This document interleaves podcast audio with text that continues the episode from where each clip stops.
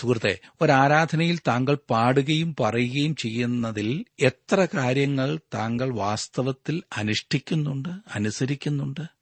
നമുക്ക് കളിക്കുവാനുള്ള ഇടമല്ല സർവശക്തന്റെ സാന്നിധ്യമുള്ള ആരാധന. അനന്യാസനും സഫീറയ്ക്കും സംഭവിച്ചത് നമ്മുടെ ജീവിതത്തിൽ ഒരിക്കലും സംഭവിക്കരുത്. അതുപോലെ നമുക്ക് സംഭവിക്കാത്തതുകൊണ്ട് രക്ഷപ്പെടാമെന്ന് ചിന്തിക്കുകയും അരുത്. ഞാൻ പറയുന്നത് ഗൗരവമായി എടുക്കണം ഹൃദയങ്ങളെ ശോധന ചെയ്ത് അറിയുന്ന ദൈവത്തിന്റെ മുൻപാകെയാണ് നാം തീരുമാനങ്ങൾ എടുക്കുന്നത് എന്ന് മറക്കരുത്.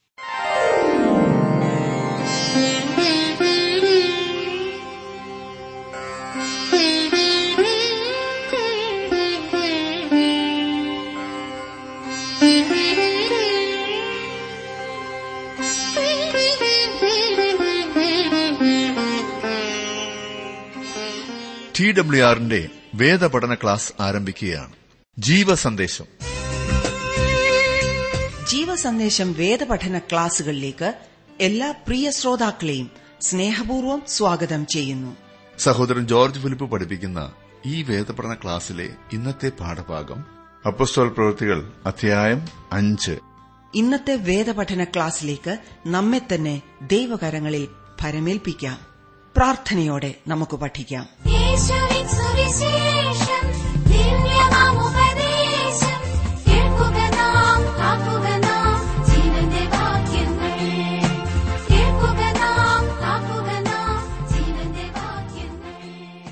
അനന്യാസിന്റെയും സഫീരയുടെയും മരണമാകുന്നു. അപ്പോസോല പ്രവൃത്തിയുടെ പുസ്തകം അഞ്ചാം അധ്യായത്തിലേക്ക് വരുമ്പോൾ നാം ആദ്യം കാണുന്നത്. നാലാം അധ്യായം വരെ നാം പഠിച്ചു കഴിഞ്ഞല്ലോ. വളരെ പ്രധാനപ്പെട്ട നല്ല നല്ല ചിന്തകൾ ഈ ആദ്യ അധ്യായങ്ങളിൽ നാം കണ്ടു. ശിമൻ പത്രോസ് ചെയ്ത ശ്രേഷ്ഠമായ പ്രസംഗത്തിന്റെ അനന്തര ഫലങ്ങളാണ് ഈ അഞ്ചാം അധ്യായത്തിലും നാം കാണുന്നത്. സഭയിൽ ആദ്യമുണ്ടായ കളങ്കത്തെക്കുറിച്ചും ഇവിടെ നാം വായിക്കുന്നു.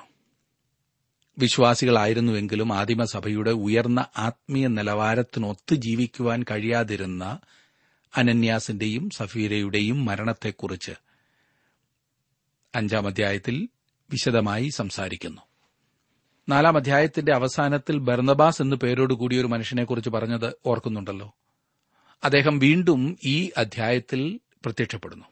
ഒരു യഥാർത്ഥ ദൈവമനുഷ്യനും ആദിമസഭയിലെ ഒരു നല്ല വിശ്വാസിയുമായിരുന്നു ഈ ബർന്നബാസ്. ഗലാത്യ പ്രദേശങ്ങളിലേക്ക് ഒന്നാമത്തെ പ്രേഷിത യാത്രയ്ക്ക് പുറപ്പെട്ടപ്പോൾ ബർണബാസ് പൌലോസിന്റെ സഹപ്രവർത്തകനായിരുന്നു. ദൈവം അവരുടെ ശുശ്രൂഷ വളരെ അനുഗ്രഹിച്ചു. ബർണബാസ് കുറെ പണം സഭയ്ക്ക് നൽകിയിരുന്നു. അവനൊരു ഔദാര്യമായ ദാനം നൽകി. അതിനെക്കുറിച്ച് എല്ലാവരും പറഞ്ഞുകൊണ്ടിരുന്നു. അത് കാരണം ഭരണവാസിന് വലിയ പ്രസിദ്ധി ലഭിച്ചു എന്ന് ചിന്തിക്കാവുന്നതത്രേ. മനുഷ്യരല്ലേ അന്നും ഇന്നും ഒരുപോലെ തന്നെ. ആദിമസഭയിൽ അവർക്ക് സകലവും പൊതുവായിരുന്നു എന്ന കാര്യം ശ്രദ്ധിച്ചോണം. അങ്ങനെ ചെയ്യത്തക്ക വിധം ഉന്നതമായ ആത്മീയ നിലവാരമാണ് ആദിമസഭ പുലർത്തിയിരുന്നത്. ഒന്നാമത്തെ പ്രശ്നം സഭയ്ക്കുള്ളിൽ ഉണ്ടാകുന്നത് നാം ഈ അഞ്ചാം അധ്യായത്തിൽ കാണുന്നു. മനുഷ്യജാതിയിലുള്ള സ്വാർത്ഥത ജഡീകത്വം നിമിത്തമാണ് സകലവും പൊതുവെന്ന് എണ്ണുന്ന സ്വഭാവം തുടർന്നുകൊണ്ടുപോകുവാൻ കഴിയാതെ വരുന്നത്.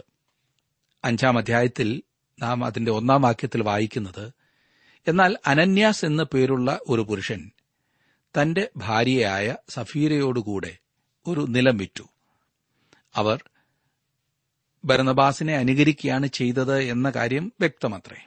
ഭരണബാസിന് വലിയ പ്രചാരം ലഭിച്ചതിനെക്കുറിച്ച് അവർ കേട്ട് കാണും. തങ്ങൾക്കും അങ്ങനെ പ്രചാരം ലഭിച്ചാൽ നന്നായിരുന്നു എന്നവർ ചിന്തിച്ചിരിക്കാം. മറ്റുള്ളവർ തങ്ങളെ അംഗീകരിക്കുവാനും പുകഴ്ത്തുവാനും വേണ്ടി സംഭാവനകൾ നൽകുന്നവർ ഇന്നും വളരെയാണല്ലോ. ഇതൊരു തെറ്റായ സ്വഭാവം തന്നെയാണ്. അങ്ങനെ കൊടുക്കുന്നതിനാൽ നൽകുന്ന ആളിന് ഒരു ഗുണവും ഉണ്ടാകുന്നില്ല എന്ന പക്ഷക്കാരനാണ് ഞാൻ.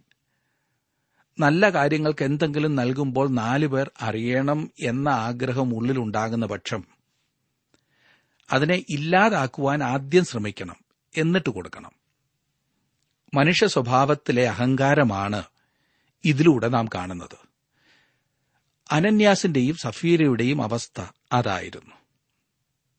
ഇനിയും രണ്ടാം വാക്യം. ഭാര്യയുടെ അറിവോടെ വിലയിൽ കുറെ എടുത്തു വെച്ച് ഒരംശം കൊണ്ടുവന്ന് അപ്പോസ്തോലന്മാരുടെ കാൽക്കിൽ വെച്ചു. ഇവർ ഭാര്യയും ഭർത്താവും പണത്തിൽ ഒരു ഭാഗം മാറ്റിവെച്ചു എന്നതിൽ ഞാൻ തെറ്റൊന്നും കാണുന്നില്ല. അങ്ങനെ ചെയ്യുവാനുള്ള അവകാശം അവർക്കുണ്ടായിരുന്നല്ലോ. സ്വത്ത് അവരുടേതായിരുന്നു.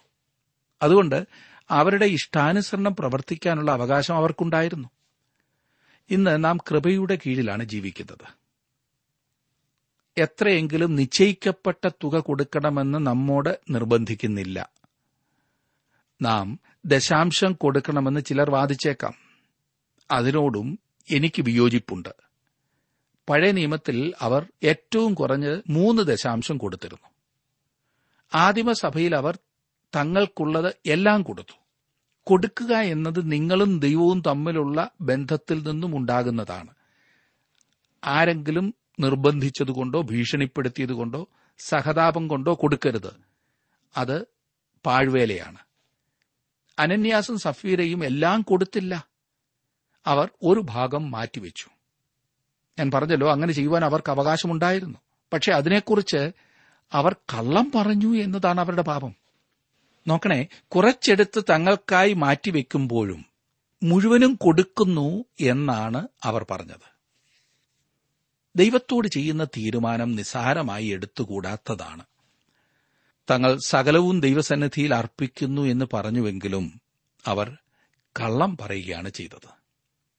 യാഗമായി ഞാനിതാ മുറ്റും സമർപ്പിക്കുന്നു അല്ലെങ്കിൽ മുറ്റും ഞാൻ തരുന്നിതാ ഭൂനിക്ഷേപം മുഴുവൻ ദേഹം ദേഹി സമസ്തം എന്നേക്കും നിന്റേത് ഞാൻ എന്ന് പലരും പാടുമ്പോൾ പകച്ചു നിന്നു പോകാറുണ്ട് മുറ്റും പോയിട്ട് ഒരു ചെറിയ വാക്കിന് പോലും വില കൊടുക്കാത്തവരാണ് ഈ നീട്ടിപ്പാടാറുള്ളത് ഇല്ലേ?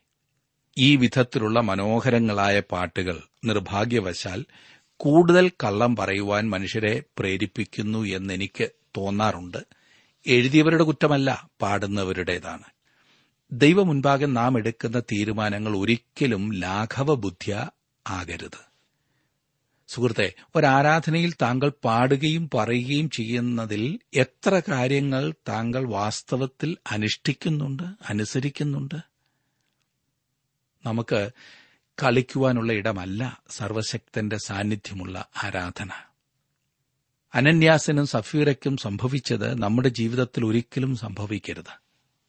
അതുപോലെ നമുക്ക് സംഭവിക്കാത്തതുകൊണ്ട് രക്ഷപ്പെടാമെന്ന് ചിന്തിക്കുകയും അരുത്. ഞാൻ പറയുന്നത് ഗൗരവമായി എടുക്കണം. ഹൃദയങ്ങളെ ശോധന ചെയ്ത് അറിയുന്ന ദൈവത്തിന്റെ മുൻപാകെയാണ് നാം തീരുമാനങ്ങൾ എടുക്കുന്നത് എന്ന് മറക്കരുത്. നാലാം വാക്യത്തിൽ നാം കാണുന്നു അത് വിൽക്കും മുമ്പേ നിന്റേതായിരുന്നില്ലയോ? വിറ്റ ശേഷവും നിന്റെ കൈവശമല്ലാഞ്ഞുവോ? ഈ കാര്യത്തിന് നീ മനസ്സ് വെച്ചതെന്ത്? മനുഷ്യരോടല്ല ദൈവത്തോടത്ര നീ വ്യാജം കാണിച്ചത് എന്ന് പറഞ്ഞു. പരിശുദ്ധാത്മാവ് ദൈവമാകുന്നു എന്ന് നിഷേധിക്കുന്ന ആളുകൾ ഇക്കാലത്തുണ്ട്. പത്രോസ് അപ്പോസ്തോലൻ എന്താണ് ചിന്തിച്ചിരുന്നത് എന്ന കാര്യം ഇവിടെ കാണുവാൻ കഴിയും. അനന്യാസേ പരിശുദ്ധാത്മാവിനോട് വ്യാജം കാണിപ്പാൻ സാത്താൻ നിന്റെ ഹൃദയം കൈവശമാക്കിയതെന്ത്? തുടർന്ന് പത്രോസ് ഇപ്രകാരം പറയുന്നു മനുഷ്യരോടല്ല ദൈവത്തോടത്ര നീ വ്യാജം കാണിച്ചത്. പരിശുദ്ധാത്മാവ് ദൈവമാകുന്നു.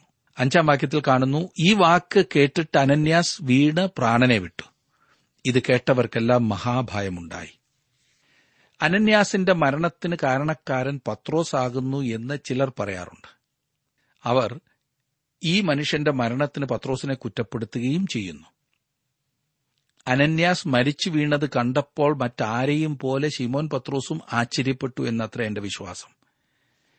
എന്താണ് സംഭവിപ്പാൻ പോകുന്നത് എന്ന് പത്രോസ് മനസ്സിലാക്കിയിരുന്നില്ല എന്ന് ഞാൻ ചിന്തിച്ചാൽ തെറ്റുണ്ടോ? അനന്യാസിനെ മരണകരമായി അടിച്ചത് ദൈവമാണ്. ദൈവത്തെ കുറ്റം പറയുവാൻ സാധിക്കുമോ? അവനാണ് ജീവനെ നൽകുകയും എടുക്കുകയും ചെയ്യുന്നത്. ഇത് ദൈവത്തിന്റെ പ്രപഞ്ചമാണ്. നാം ദൈവത്തിന്റെ സൃഷ്ടികളാണ്. ദൈവത്തിന്റെ വായു നാം ശ്വസിക്കുന്നു. അവൻ നമുക്ക് നൽകിയ ശരീരം നാം ഉപയോഗപ്പെടുത്തുന്നു. അതേ സുഹൃത്തെ ദൈവം ആഗ്രഹിക്കുന്ന ഏത് അവസരത്തിലും നമ്മുടെ ശരീരങ്ങളെ തിരിച്ചെടുക്കുവാൻ ദൈവത്തിന് കഴിയും. ദൈവത്തെ ആ കാര്യത്തിൽ കുറ്റം പറയുവാൻ നമുക്ക് കഴിയില്ല. സഭയിൽ അവൻ നടത്തുന്ന ശിക്ഷണമാണിത്. അനന്യാസിന്റെയും സഫീരയുടെയും മരണത്തിന് ഉത്തരവാദി ദൈവമാണ്. ഭയങ്കരമായി പോയില്ലേ? പലപ്പോഴും അനന്യാസിന്റെ നല്ല ഗുണങ്ങൾ നാം മറന്നു കളയുകയാണ് പതിവ്. ഇന്ന് കാണുന്ന വിശ്വാസികളിൽ അനേകരിലും നൂറു മടങ്ങ് നല്ലവനായിരുന്നിരിക്കണം അനന്യാസ് എന്ന് പറഞ്ഞാൽ താങ്കൾ എന്നെ തെറ്റിദ്ധരിക്കുമോ? അവൻ ശിഷ്യന്മാരുടെ കൂട്ടത്തിലുള്ളവനായിരുന്നു. ശിഷ്യന്മാരോട് കൂടി കൂട്ടായ്മ ആചരിക്കുവാനും ശുശ്രൂഷയിൽ പങ്കെടുക്കുവാനും അവന് കഴിഞ്ഞു. എത്ര വലിയ പദവിയായിരുന്നു അതെന്ന് ഓർക്കണം. അവൻ അതിലും ഉപരിയായി ചെയ്ത വേറൊരു കാര്യം തനിക്കുള്ളതെല്ലാം വിറ്റു. ത്യാഗമനോഭാവം. തനിക്കുള്ളതെല്ലാം വിൽക്കുക മാത്രമല്ല അതിൽ നല്ലൊരു പങ്ക് അപ്പോസ്തോലന്മാരുടെ കാൽക്കൾ വെച്ചു. ഇങ്ങനൊരു മനുഷ്യനെ കിട്ടിയിരുന്നെങ്കിൽ നമ്മൾ പിടിച്ച് സഭയിലെ ട്രസ്റ്റിയാക്കിയേനെ ഇതെല്ലാം നല്ല കാര്യങ്ങൾ തന്നെയായിരുന്നു. ഇതിന്റെ ഒരു അംശമെങ്കിലും സമർപ്പണമുള്ളവരെ അല്ലേ നാം ഇന്ന് നോക്കുന്നത്? അനന്യാസ് നല്ല മനുഷ്യൻ. അദ്ദേഹത്തിന്റെ ഭാര്യ അനുസരണമുള്ള നല്ല സ്ത്രീ. പക്ഷേ അനന്യാസിനിതാ ചില വലിയ പരാജയങ്ങൾ. ഒന്നാമത് അവിശ്വാസം. ഞാൻ ഇത് മുഴുവൻ കൊണ്ടു കൊടുത്താൽ പിന്നെ അവരെന്നെ നോക്കിയില്ലെങ്കിൽ എന്തു ചെയ്യും? എന്നെ നോക്കിയില്ലെങ്കിലും സാരമില്ല എന്റെ ഭാര്യയെ ആര് നോക്കും? ഞാൻ ഒക്കെ സമർപ്പിച്ച് എന്റെ സ്വഭാവം കൂടി മാറ്റിയാൽ ഞാൻ പിന്നെ എങ്ങനെ മുൻപോട്ട് പോകും? ഇപ്പോൾ കിട്ടുന്ന ശമ്പളം ഒന്നുമാകുന്നില്ല അല്പം കൈക്കൂലി കിട്ടുന്നത് കൊണ്ടാണ് വീട് കഴിഞ്ഞു പോകുന്നത്. അത് വേണ്ടെന്ന് എങ്ങനെ വെക്കും? പിന്നെ എങ്ങനെ ജീവിക്കും? അവിശ്വാസം. ഞാൻ എല്ലാം വിടാം പക്ഷേ അവളോട് ക്ഷമ ചോദിക്കുവാൻ മാത്രം എന്നോട് പറയരുത്. അവളാണ് തെറ്റ് ചെയ്തത്. മാത്രമല്ല ഞാൻ അങ്ങോട്ട് പോയി ക്ഷമിക്കണമേ എന്ന് പറഞ്ഞാൽ പിന്നെ എനിക്കെന്താ ഒരു വില? സുഹൃത്തെ ഇതുപോലെയുള്ള എന്തെല്ലാം അവിശ്വാസങ്ങളാണ് താങ്കൾക്കുള്ളത്? ദൈവത്തെ വിശ്വസിക്കുന്ന എന്തെങ്കിലും പ്രവൃത്തി താങ്കളുടെ ജീവിതത്തിലുണ്ടെങ്കിൽ ദൈവം അത് ദൈവത്തെ അവിശ്വസിക്കുന്ന എന്തെങ്കിലും പ്രവൃത്തി താങ്കളുടെ ജീവിതത്തിലുണ്ടെങ്കിൽ ദൈവം അത് വെറുക്കും. അവിശ്വസിച്ചു എന്ന് മാത്രമല്ല അനന്യാസം സഫീറയും വ്യാജം കാണിച്ചു. ഒന്നാമത് അനുസരണം ഭാഗികമായിരുന്നു. ഭാഗികമായ അനുസരണം ഒരിക്കലും അനുസരണമല്ല അത് മുഴുവനായ അനുസരണക്കേടാണ്. അത് മാത്രമല്ല അവർ മറ്റുള്ളവരുടെ മാനം കാക്ഷിച്ചു. കൊടുക്കാത്തത് കൊടുത്തു എന്ന് പറഞ്ഞ് കൊടുത്തവർക്കുള്ള മാനം തേടുന്നത് വലിയ തെറ്റാണ്. എന്നെ ശ്രദ്ധിക്കുന്ന പ്രിയ സഹോദര പ്രിയ സഹോദരി താങ്കളെക്കുറിച്ച് മറ്റുള്ളവർ പറയണമെന്ന് താങ്കൾ ആഗ്രഹിക്കുന്ന കാര്യങ്ങൾ വാസ്തവത്തിൽ താങ്കളുടെ ജീവിതത്തിലുണ്ടോ? താങ്കൾ വലിയ വിശുദ്ധനാണെന്ന് മറ്റുള്ളവർ പറയണമെന്ന് അത്രേ താങ്കൾ ആഗ്രഹിക്കുന്നത്. പക്ഷേ അശുദ്ധിയല്ലേ ജീവിതത്തിൽ? ആരെങ്കിലും തെറ്റ് ചൂണ്ടിക്കാണിച്ചാൽ ഉടനെ മുഷിയില്ലേ? ചിന്തിക്കൂ ഉറക്ക ചിന്തിക്കൂ. ദൈവം താങ്കളെ സ്നേഹത്തോടെ ക്ഷണിക്കുകയാണ്. സത്യസന്ധമായി ദൈവസന്നിധിയിലേക്ക് കടന്നു വരൂ അവിടുന്ന് താങ്കളെ അനുഗ്രഹിക്കും. സുഹൃത്തെ അവൻ നിങ്ങളെ സമൃദ്ധിയായി അനുഗ്രഹിക്കും. ആറാം വാക്യം. ബാല്യക്കാർ എഴുന്നേറ്റ് അവനെ ശീല പൊതിഞ്ഞ് പുറത്തു കൊണ്ടുപോയി കുഴിച്ചിട്ടു. ഏകദേശം മൂന്ന് മണി നേരം കഴിഞ്ഞപ്പോൾ അവന്റെ ഭാര്യ ഈ സംഭവിച്ചത് ഒന്നും അറിയാതെ അകത്തു വന്നു. പത്രോസ് അവളോട് ഇത്രയ്ക്കോ നിങ്ങൾ നിലം വിറ്റത് പറക എന്ന് പറഞ്ഞു. അതെ ഇത്രയ്ക്ക് തന്നെ എന്ന് അവൾ പറഞ്ഞു. പത്രോസ് അവളോട് കർത്താവിന്റെ ആത്മാവിനെ പരീക്ഷിപ്പാൻ നിങ്ങൾ തമ്മിൽ ഒത്തതെന്ത്? ഇതാ നിന്റെ ഭർത്താവിനെ കുഴിച്ചിട്ടവരുടെ കാൽ വാതിൽക്കലുണ്ട്.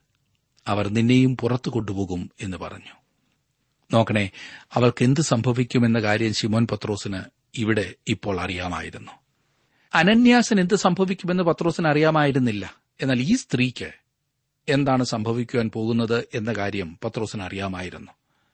പത്തും പതിനൊന്നും വാക്യങ്ങളിൽ ഉടനെ അവൾ അവന്റെ കാൽക്കൽ വീണ് പ്രാണനെ വിട്ടു. ബാല്യക്കാർ അകത്തു വന്ന് അവൾ മരിച്ചു എന്ന് കണ്ട് പുറത്തു കൊണ്ടുപോയി. ഭർത്താവിന്റെ അരികെ കുഴിച്ചിട്ടു. സർവസഭയ്ക്കും ഇത് കേട്ടവർക്കെല്ലാവർക്കും മഹാഭയമുണ്ടായി. ഈ സംഭവത്തിൽ രണ്ട് കാര്യങ്ങൾ നമുക്ക് കാണുവാൻ കഴിയും. ആദിമസഭയിൽ കള്ളം അഥവാ വ്യാജത്തിന് ഒട്ടും സ്ഥാനമില്ലായിരുന്നു. സഭയിൽ ജീവിത വിശുദ്ധി ഉണ്ടായിരുന്നു. അനന്യാസും സഫീറയും രക്ഷിക്കപ്പെട്ടവരായിരുന്നുവെങ്കിലും പരിശുദ്ധാത്മാവിനോട് വ്യാജം കാണിക്കയാൽ വിശ്വാസികളുടെ കൂട്ടത്തിൽ നിന്നും മാറ്റപ്പെടുകയാണ് ചെയ്തത്. മരണകരമായ പാപം അവർ ചെയ്തു. യോഹന്നാന്റെ ഒന്നാം ലേഖനം അഞ്ചാം അധ്യായത്തിന്റെ പതിനാറാം വാക്യത്തിൽ നാം വായിക്കുന്നത് സഹോദരൻ മരണത്തിനല്ലാത്ത പാപം ചെയ്യുന്നത് ആരെങ്കിലും കണ്ടാൽ അപേക്ഷിക്കാം. ദൈവം അവന് ജീവനെ കൊടുക്കും. മരണത്തിനല്ലാത്ത പാപം ചെയ്യുന്നവർക്ക് തന്നെ. മരണത്തിനുള്ള പാപമുണ്ട് അതിനെക്കുറിച്ച് അപേക്ഷിക്കണം എന്ന് ഞാൻ പറയുന്നില്ല. അനന്യാസും സഫീറയും ചെയ്തത് മരണത്തിനുള്ള പാപമായിരുന്നു. ആദിമസഭയിൽ ഈ വിധത്തിലുള്ള പാപത്തിന് സ്ഥാനമില്ലായിരുന്നു. സഭയിൽ വിശ്വാസ വ്യതിചലനവും ഉണ്ടായിരുന്നു. ശിക്ഷണ നടപടികൾ അതിന് ആവശ്യമായിരുന്നു.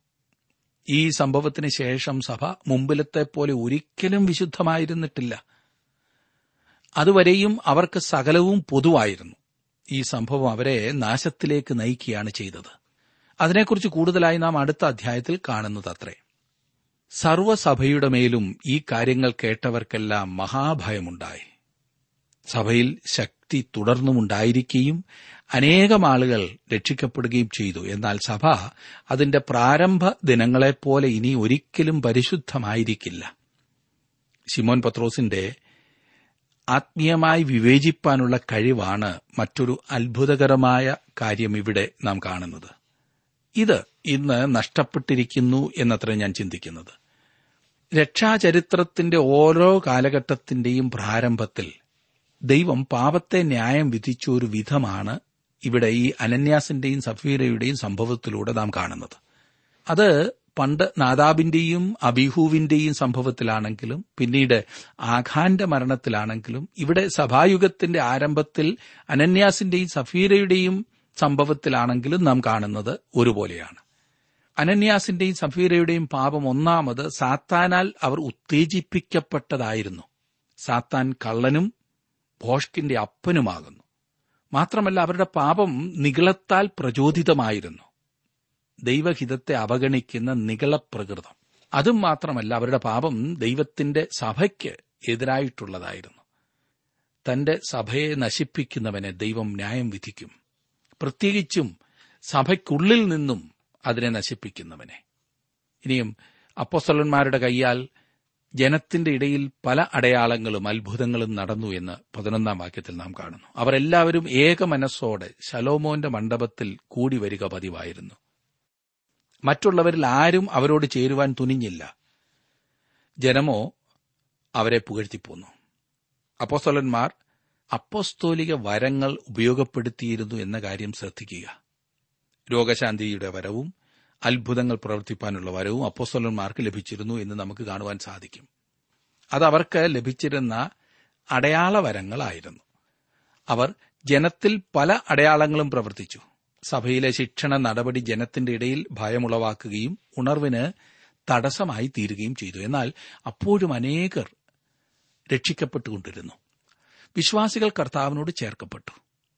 എ ഡി മുന്നൂറ് ആയപ്പോഴേക്കും റോമ സാമ്രാജ്യത്തിൽ ക്രിസ്തുവിനെ വിശ്വസിക്കുന്ന അനേക ലക്ഷം ആളുകൾ ഉണ്ടായിരുന്നു എന്നാണ് ചരിത്രം പറയുന്നത്. ഇനിയും പതിനഞ്ചും പതിനാറും വാക്യങ്ങളിൽ നാം കാണുന്നത് രോഗികളെ പുറത്തു കൊണ്ടുവന്നു.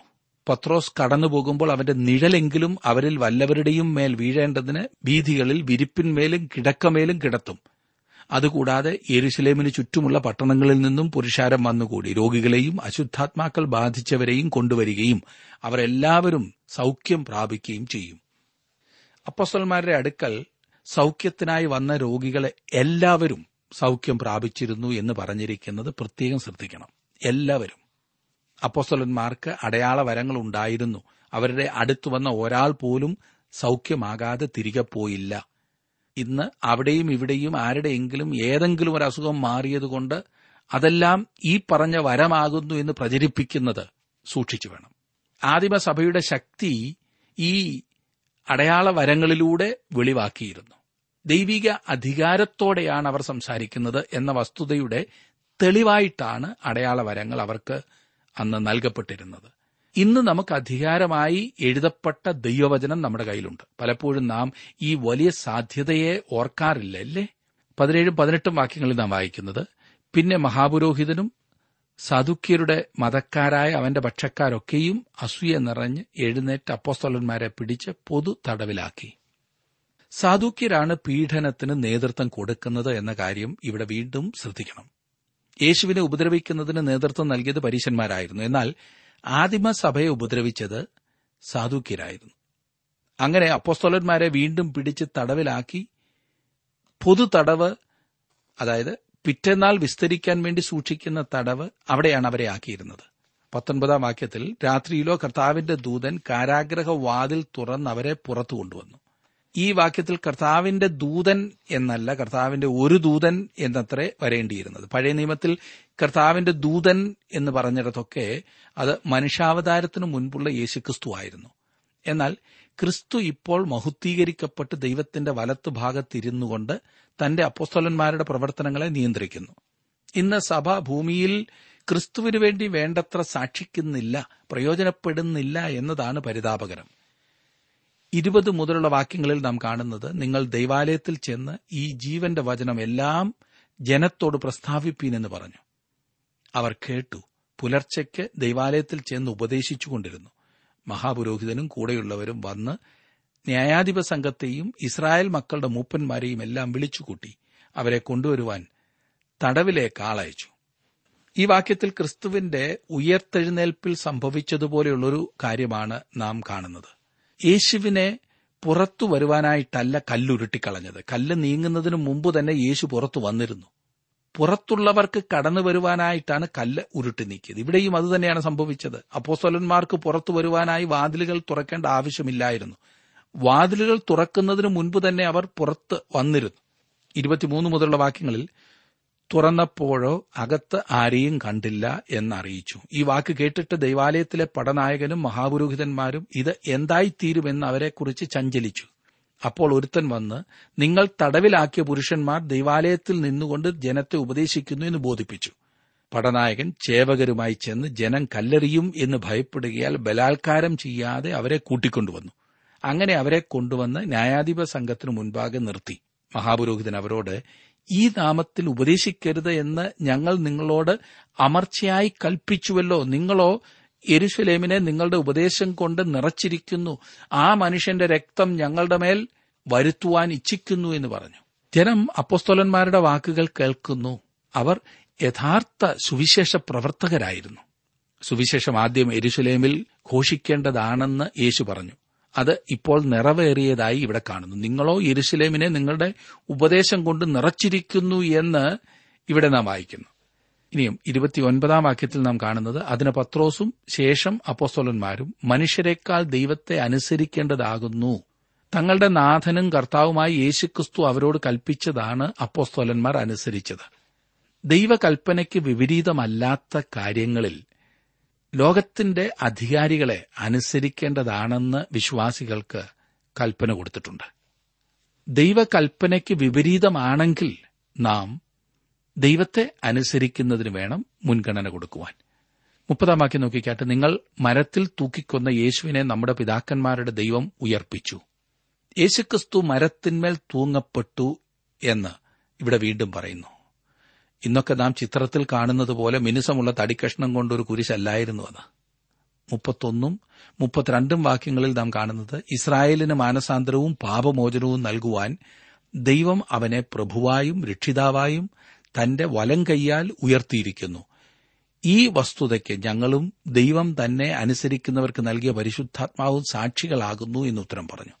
ഇന്നും ഇസ്രായേൽ ജാതിയോടുള്ള ദൂത് ഇതുതന്നെയാണ് മുപ്പത്തിമൂന്നും മുപ്പത്തിനാലും വാക്യങ്ങളിൽ ഇത് കേട്ടപ്പോൾ അവർ കോപപരവശരായി. അവരെ ഒടുക്കിക്കളവാൻ ഭാവിച്ചു. അപ്പോൾ സർവജനത്തിനും ബഹുമാനമുള്ള ധർമ്മോപദേഷ്ടാവായ ഗമാലിയൽ എന്നൊരു പരീശൻ ന്യായാധിപ സംഘത്തിൽ എഴുന്നേറ്റു. ഇവിടെ അപ്പോസലന്മാരെ വിട്ടയക്കണമെന്നായിരുന്നു ഗമാലിയലിന്റെ ആഗ്രഹം. ഈ ഗമാലിയൽ എന്ന മനുഷ്യൻ പ്രഗത്ഭനായ വ്യക്തിയും എല്ലാവരും ബഹുമാനിക്കുന്നവനുമായിരുന്നു. പൗലോസ് അപ്പോസ്തോലന്റെ ഗുരുവായിരുന്നു അദ്ദേഹമെന്ന് നാം കാണുന്നതാണ്. മുപ്പത്തിയഞ്ച് മുതലുള്ള വാക്യങ്ങളിൽ നമുക്ക് കാണുവാൻ സാധിക്കുന്നത് പിന്നെ അവൻ അവരോട് ഇസ്രായേൽ പുരുഷന്മാരെ ഈ മനുഷ്യരുടെ കാര്യത്തിൽ നിങ്ങൾ എന്ത് ചെയ്യുവാൻ പോകുന്നു എന്ന് സൂക്ഷിച്ചുകൊള്ളുവീൻ. ഈ നാളുകൾക്ക് മുമ്പ് തദാസ് എന്നവൻ എഴുന്നേറ്റ് താൻ മഹാൻ എന്ന് നടിച്ചു. ഏകദേശം നാനൂറ് പുരുഷന്മാർ അവനോട് ചേർന്നുകൂടി. എങ്കിലും അവൻ നശിക്കുകയും അവനെ അനുസരിച്ചവർ എല്ലാവരും ചിന്നി ഒന്നും അല്ലാതാകുകയും ചെയ്തു. അവന്റെ ശേഷം ഗലീലക്കാരനായ യൂത ചാർത്തലിന്റെ കാലത്ത് എഴുന്നേറ്റു. ജനത്തെ തന്റെ പക്ഷം ചേരുവാൻ വശീകരിച്ചു. അവനും നശിച്ചു. അവനെ അനുസരിച്ചവർ ഒക്കെയും ചിതറിപ്പോയി. ആകയാൽ ഈ മനുഷ്യരെ വിട്ടൊഴിഞ്ഞുകൊള്ളുവീൻ എന്ന് ഞാൻ നിങ്ങളോട് പറയുന്നു.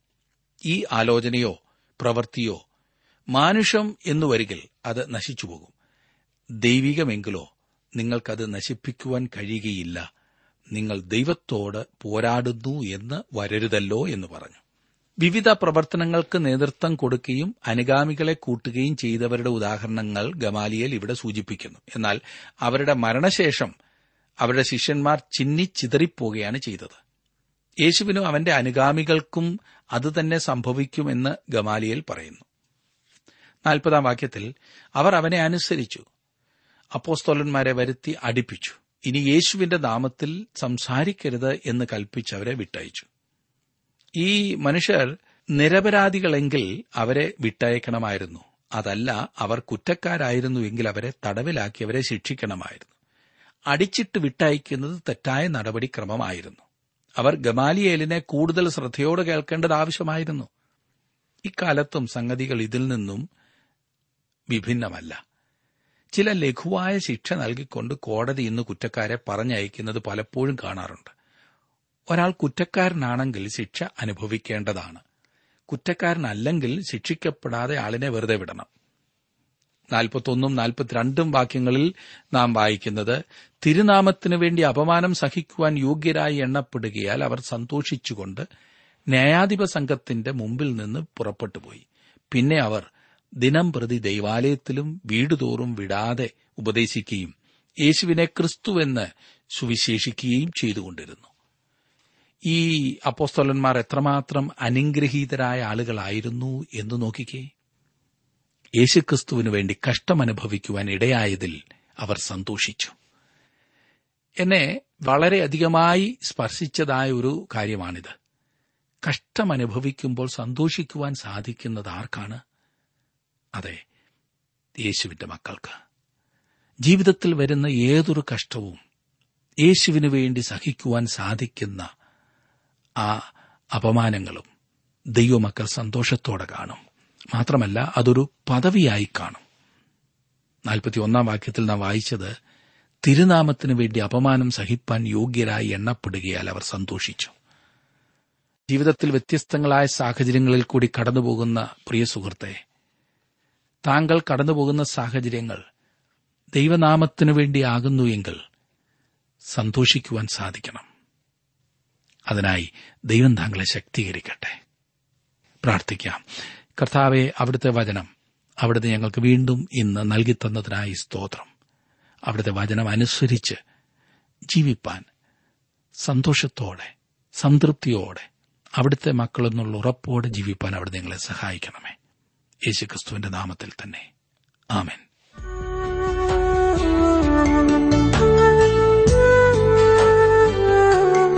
ഇന്നത്തെ ജീവസന്ദേശ പഠന ക്ലാസ്സിലൂടെ ഞങ്ങളെ ശ്രദ്ധിച്ച എല്ലാ പ്രിയ ശ്രോതാക്കളോടുമുള്ള നന്ദിയെ അറിയിക്കട്ടെ.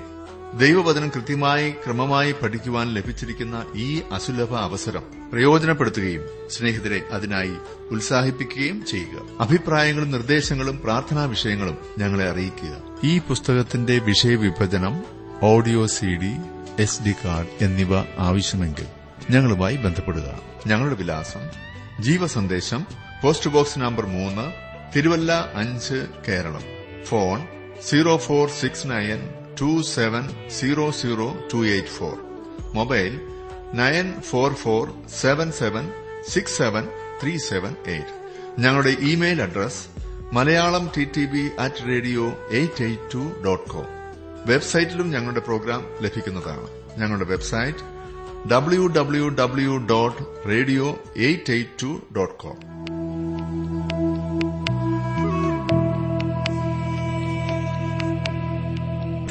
Calvary കുന്നിൽ നാഥൻ യാഗമായി മാറി. അന്നു കാൽനടയായി നാഥൻ മലമുകളേറി അന്നു ജീവനേകുവനായെന്തു പാടുപെട്ടു നീ? അന്നു ജീവനേകുവനായെന്തു പാടുപെട്ടു നീ? എന്റെ